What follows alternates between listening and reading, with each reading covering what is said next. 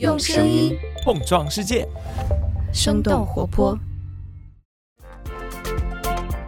Hello，我是早咖啡的监制一凡。我们现在正在招募全职的早咖啡监制和实习生。我们欢迎对商业科技话题感兴趣、热爱写作和讨论的朋友加入我们。具体的信息和投递方式，你可以在文案，也就是 show notes 中找到。期待你的参与。现在，先让我们开始今天的节目吧。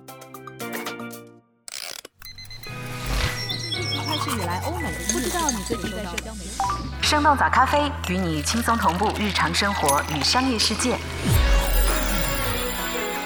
嗨，早上好呀！今天是二零二三年的六月二十八号，星期三，这里是生动早咖啡，我是来自生动活泼的梦一，几条商业科技轻解读，和你打开全新的一天。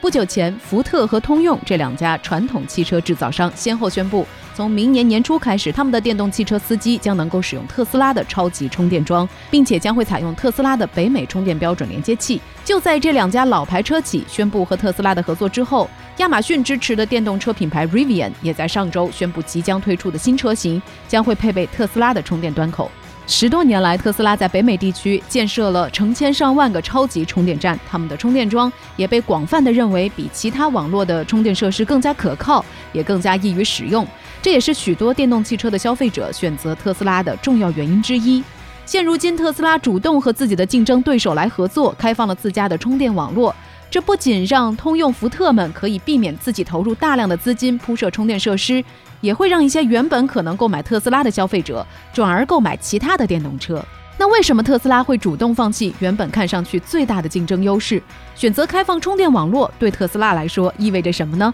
我们今天的轻解读就与此相关。在这之前，我们先来关注几条简短的商业科技动态。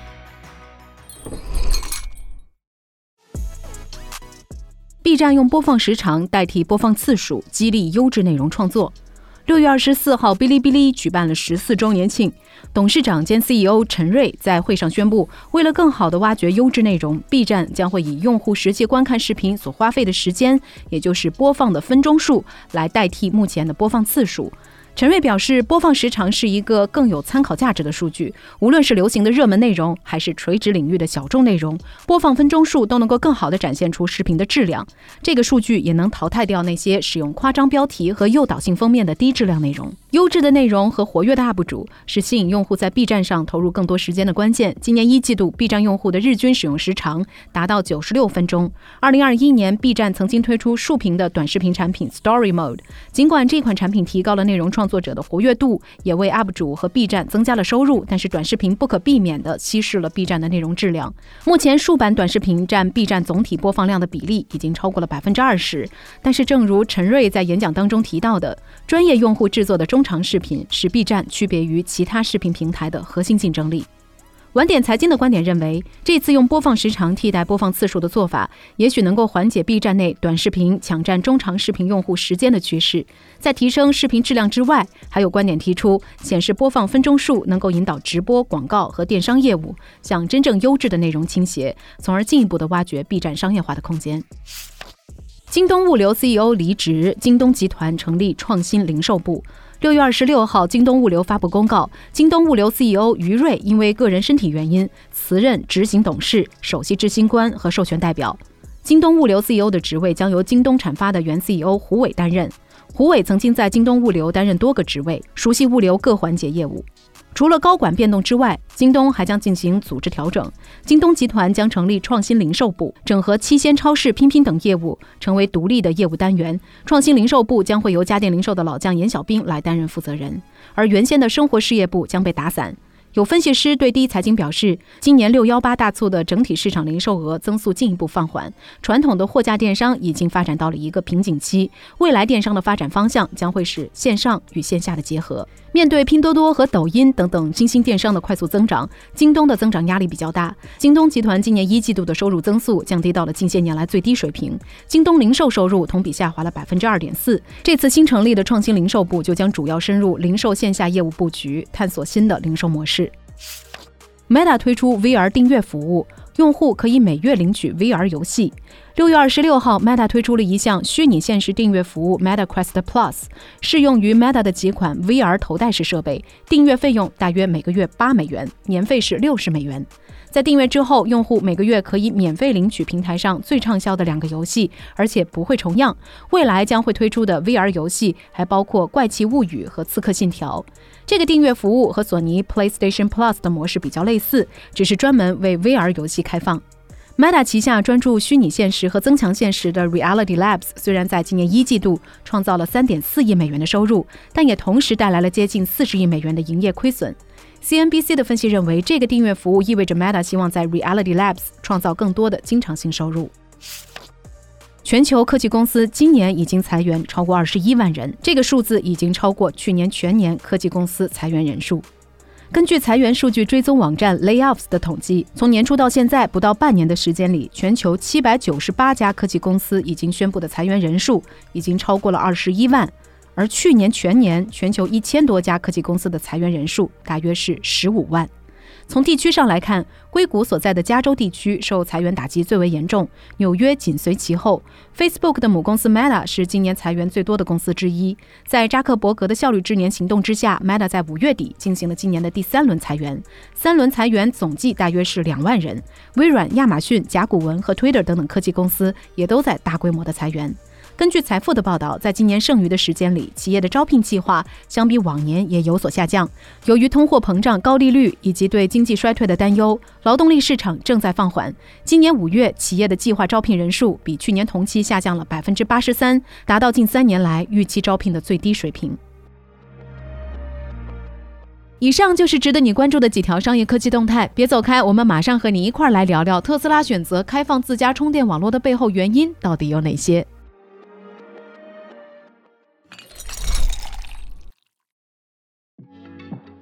欢迎来到今天的精解读。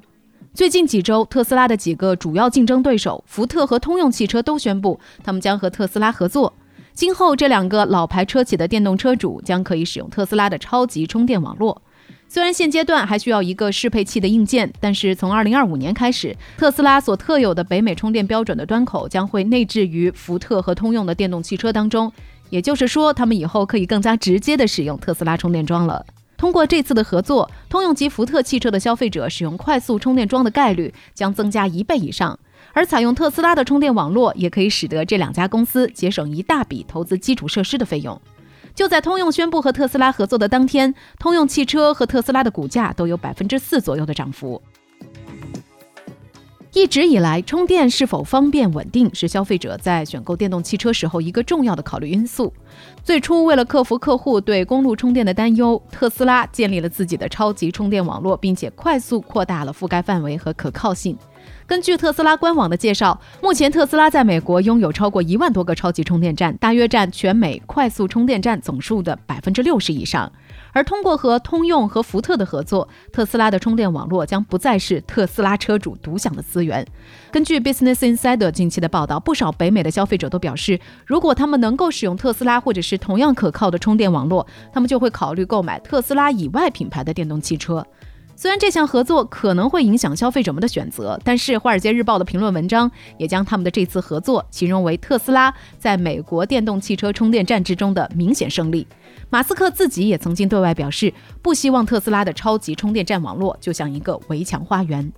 其实，在与通用和福特合作之前，特斯拉就一直在加快开放充电网络的步伐。今年二月，美国白宫的官员宣布，特斯拉承诺明年年底之前。在美国，向非特斯拉品牌的电动汽车开放七千五百个充电桩。截止到今年三月初，特斯拉在澳大利亚和美国向其他电动品牌车辆开放了首批十个超级充电站。在欧洲，已经有百分之五十的超级充电桩向所有的品牌电动车开放。在今年四月，特斯拉宣布在中国大陆地区面向其他部分非特斯拉新能源车辆试点开放充电网络。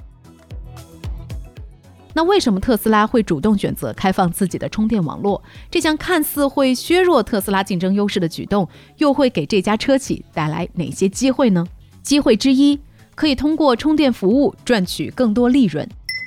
长期以来，特斯拉的充电基础设施一直都被视为是他们对抗竞争对手的关键优势之一。然而，向外界分享特斯拉的技术，不仅仅能够促进电动汽车的普及，更是特斯拉获取新收入来源的重要机会。根据新闻网站 Axios 的报道，通用或福特的车主在使用特斯拉充电桩的时候，会支付比特斯拉自己的客户更高的价格。而与竞争对手的合作，将会为特斯拉现有的充电网络增加数百万需要支付更高服务费的用户。而且，通用汽车计划在2025年在美国的电动车产能达到100万辆，福特则预计2026年他们的电动车产量突破200万辆。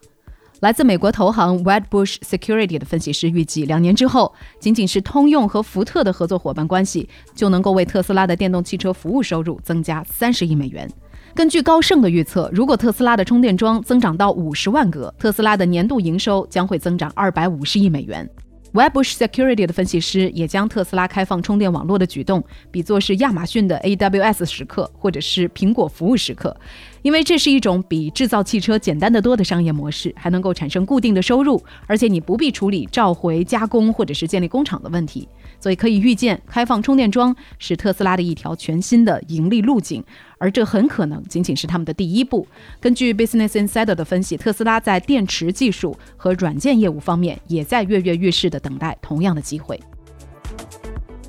机会之二有成为美国电动汽车统一充电标准的可能。当前北美地区的充电桩主要有两种标准，一种是特斯拉的 North American Charging Standard，简称 NACS 的北美充电标准；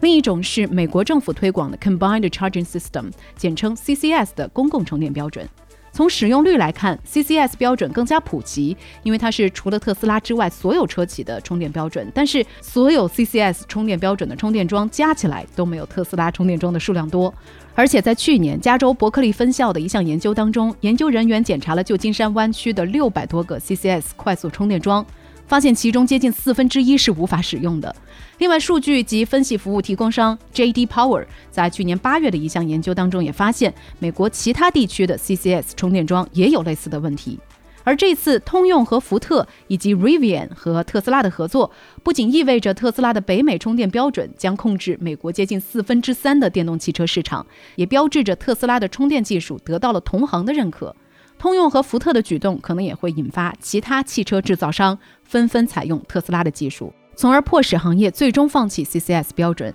并且用特斯拉系统来构建充电网络。根据 Business Insider 的报道，自从福特和通用汽车发布公告以来，至少有十七家电动汽车充电公司表示支持并分享了提供 NACS 连接器的计划。六月九号，白宫方面表示，使用特斯拉北美充电标准插头的电动汽车充电站将有资格获得数十亿美元的联邦补贴，而前提条件是需要也可以兼容 CCS 标准。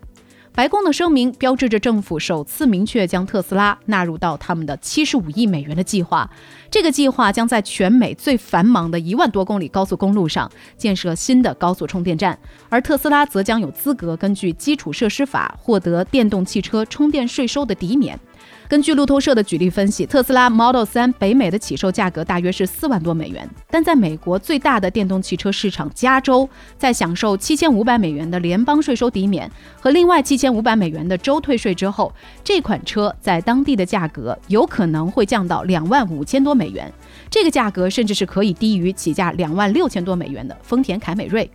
一旦 NACS 成为了统一的行业标准，不仅仅会为特斯拉带来成本上的优势，还能够进一步的提升特斯拉在电动车行业的地位。那从消费者的角度来看，也就会更加倾向于选择行业领头羊的产品。机会之三，借助庞大充电网络，探索更多的盈利模式。当其他的汽车制造商在超级碗广告上花费数百万美元的时候，特斯拉将印有自己 logo 的充电桩点缀在全球各地，并且不断的强化用户充电的丝滑体验。那从市场营销的角度上来说，这个举措本身就为特斯拉赢得了大量的口碑。根据彭博社的分析，特斯拉还可以利用他们遍布各处的充电站，为用户提供更多的服务。这也就意味着他们可以探索更多盈利的模式。通常情况下，用户在充电的时候会有十五到三十分钟的等待时间，而在这段时间里，如果充电站可以配合其他消费，则可以继续增加每天的收入。比如，对于现在很多北美特斯拉的车主来说，超级充电站舒适的休息区也是一个很有吸引力的选项。这里不仅有免费的无线网络、干净的卫生间和闲适的休息区域，车主在等待充电的时候，还可以点上一杯咖啡，或者顺手购买一些印有特斯拉 logo 的 T 恤或者是棒球帽。除此之外，特斯拉去年就已经向洛杉矶市政府提交了一份名字叫“特斯拉剧院”的文件，计划在好莱坞圣莫妮卡大道上建立一个集大型复合式的餐厅与户外电影院于一体的超级充电站。当然，未来可以通过开放其网络获得大量免费营销机会的特斯拉，也一定不会错过将他们的电池技术和软件业务向更广泛人群推广的机会。不过，开放充电网络对这家车企来说也不是没有潜在的问题，比如特斯拉车主的用户体验有可能会受到影响。当越来越多的品牌汽车都可以使用特斯拉充电桩的时候，不仅意味着周边的道路更容易出现拥堵，特斯拉车主的专属优势也会消失。他们很有可能不得不跟在福特、通用的车主后面排队来等候充电。另外，电动车充电系统是一个由硬件、软件和基础设施共同组成的复杂网络，所以目前还很难判断特斯拉的充电设备在更广泛车辆中的表现。与此同时，通用、福特和特斯拉交易的具体条款还没有公布，因此特斯拉能够收集多少其他品牌车主充电习惯的数据，以及他们会如何管理这些数据，还不得而知。根据路透社的分析，由于复杂性和成本的增加，特斯拉的充电标准离真正成为美国统一标准还有很长的路要走。所以聊到这儿，也很想来问问你，你是如何看待特斯拉开放自己充电网络这件事儿的？你觉得现在自己身边的充电站会比以前更多、更方便了吗？欢迎在我们的评论区和我们一块儿来聊聊吧。这就是我们今天的节目了。我们其他的成员还有监制泽林，监制一凡，声音设计 Jack，实习生亏亏。感谢你收听今天的生动早咖啡，那我们就下期再见。